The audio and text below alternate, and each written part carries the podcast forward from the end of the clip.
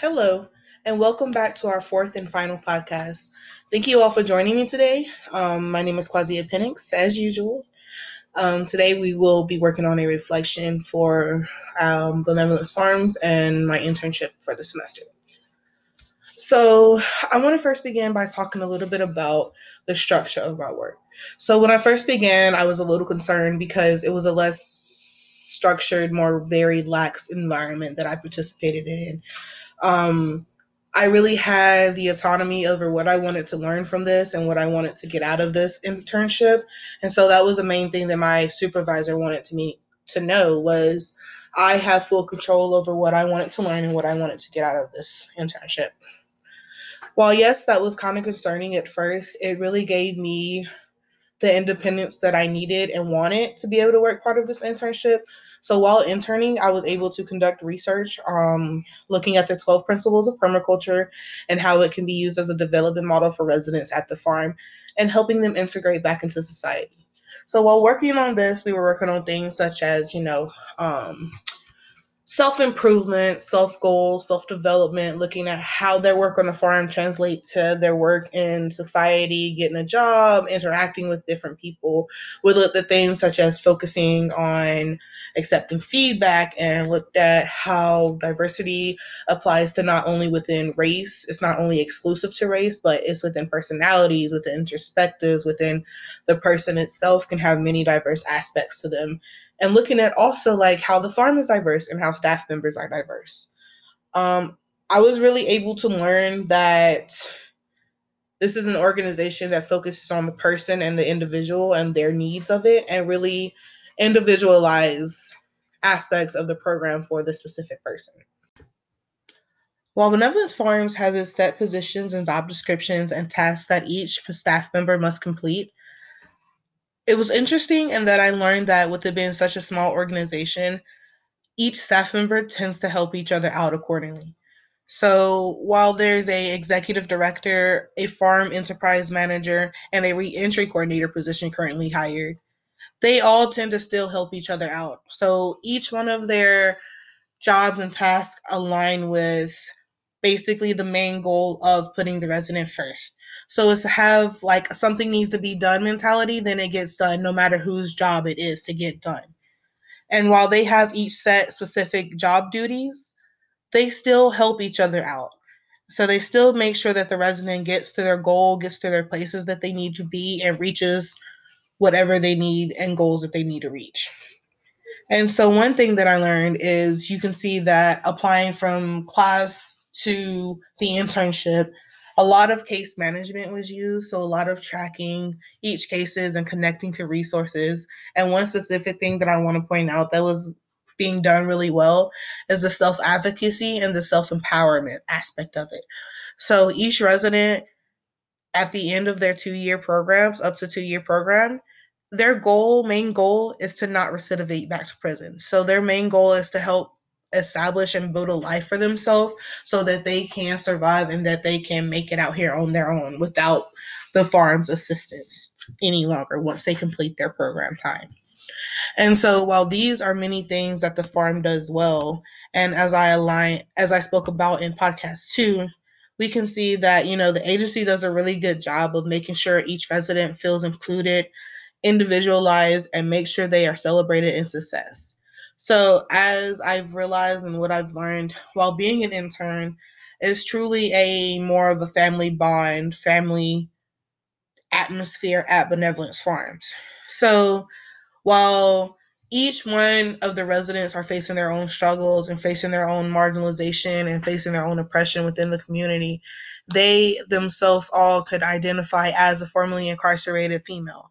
So they build that community and they build off of that and they build up to, they build each other up in support. So this is their support system. And as I see the social needs being identified as I identified in my episode two, I think the farm does a really great job of providing safe housing for women who have been formerly incarcerated, as women have the formerly incarcerated women have the highest rates of homelessness among everybody in the general population being incarcerated. And we can see that, you know, employment is a very hard issue and a very high issue rate within every incarcerated person and the stigmas that lie within that. So we can see the farm providing, you know, employment opportunities for these individuals who need it and who seek those employment opportunities. So they do a very, very great job of addressing some of these social needs within the farm. And not only that, they also provide physical, mental, and emotional support as well. So, um, for instance, if they needed a doctor care or be reported to a physician, the farm helps subsidize those costs and help them apply for the resources that they need to receive those assistance as well. So the farm just isn't a program where the residents get to sleep and lay their head and work. It does so much more. It helps them get those resources that they need to become a self-sufficient person. That gets them the mental health that they need and helps them continue that throughout the program, and hopefully after they finish the program, continue those with those resources as well and continue with the upkeep of themselves.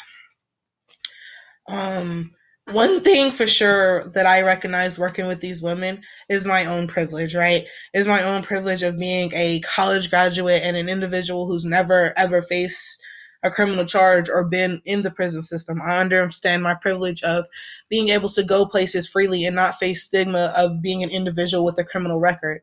So I am able to go to any state park. I am able to go to any place or even rent a home from a community and a landlord that won't stigmatize against me just because I am a person with a criminal record. And these are everyday things that us as free people don't think about, right? Trying to go and purchase a house from a landlord. We think about, oh, our credit, but we don't think about us being an individual who's being stigmatized because of being an incarcerated person or being stigmatized because they have a felony on their record. So the farm really helps work with landlords to even, you know, help give second chances to people facing criminal charges and individuals facing those stigmas who aren't able to rent from certain places due to their criminal records, or helping individuals find somewhere to live in a community where they can be a productive citizen in society. Um, I would say a most thing that I, a challenge that I faced most, or the thing that I found most challenging, would be my ability to know what to say in certain situations. And so I'll explain what I mean by that a little bit. So as working in a human service field and as a human service profession, it's very important to remain conscious of empathy and remain conscious of any triggers or traumas that people may face. It's very important to understand that individuals in these target populations and these fields that we work within are traumatized people. They are individuals who face many traumas, who face many hardships. So one thing that I faced that I found hard was trying to be mindful and professional about things that I would say and be intentional about the communication that I held and the conversations that I held with these with the residents. For example, I'll use this upcoming Mother's Day as a holiday. This can be a very sensitive topic to an individual who's been formerly incarcerated as a woman. So studies show that mothers are majority prime and sole care providers and tend to have children of themselves. And so family relations can be a very, very sensitive topic and triggering topic for some residents. So while I see this and celebrate this as something very happy and trying to like build connections and community, I have to be very aware that it may be a sensitive topic and I cannot, I have to go about a certain way of talking about this topic, and I have to be aware that the residents will let me know that if this is a sensitive topic or not. Uh, one thing that's helped with this challenge, though, is that my supervisor was very diligent about letting me know what may be sensitive to a resident. So she was very intentional about alerting me that, hey, this may be a t- touchy subject for this resident, or hey, when we talk about this part of our research today, make sure it may be get a little a little triggering for some individuals. And so that made me much more aware of the situation and much more aware of the things that I would say or the things that I may think, or even how I react to some of the things that they would tell me as a response to what may trigger them. I found that Benevolence Farms really truly embodied the seven core principles of human services. Every time that I was there and each interaction that I saw, I could relate to what we were talking about and discussing in class, right? So as we talk about the seven core principles, the first one would be viewing the world through a systems perspective. So this means in the farm standards, they actually help women leaving North Carolina system, prison systems, and individuals who've been affected by the criminal justice system.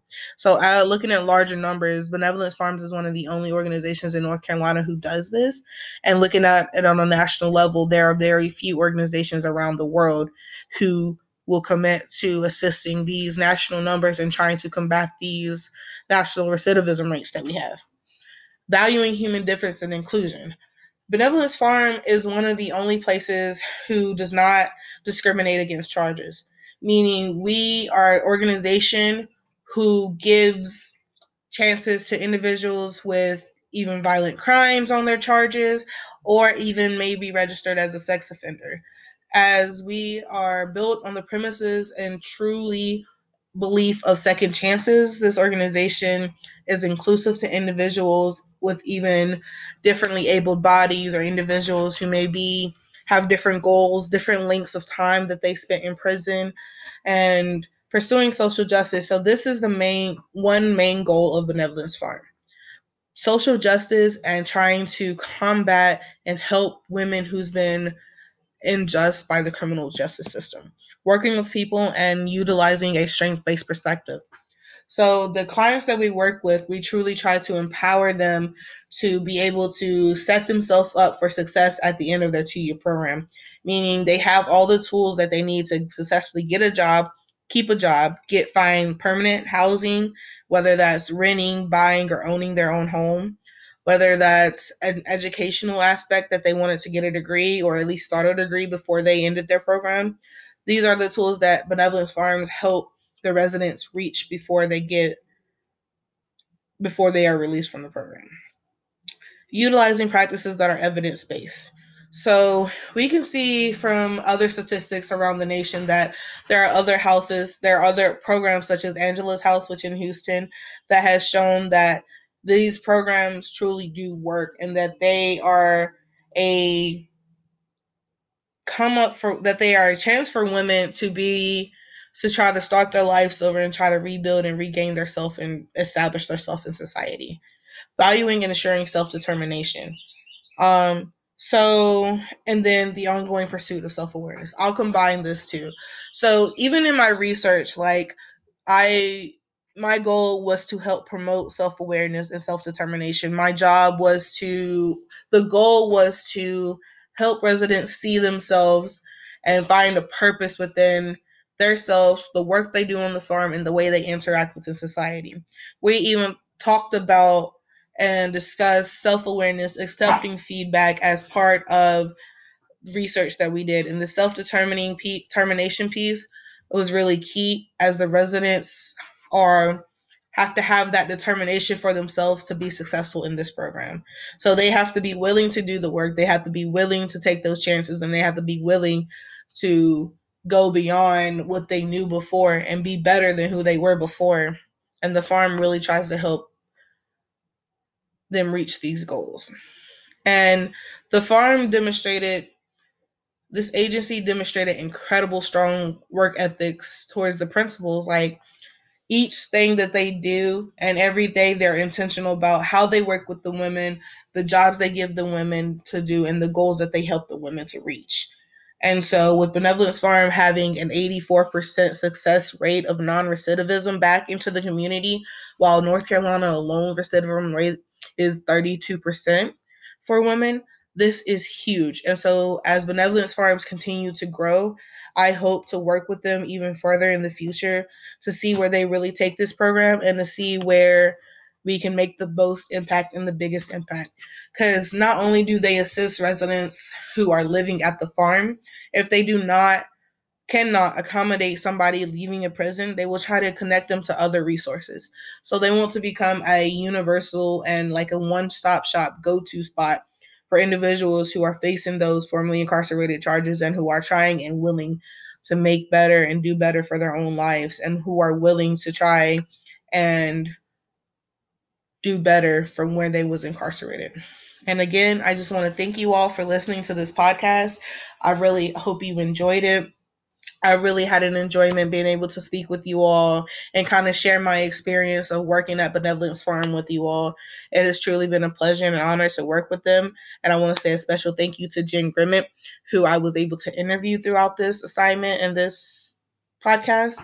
And thank you to Doctor Burn, Professor Bernie.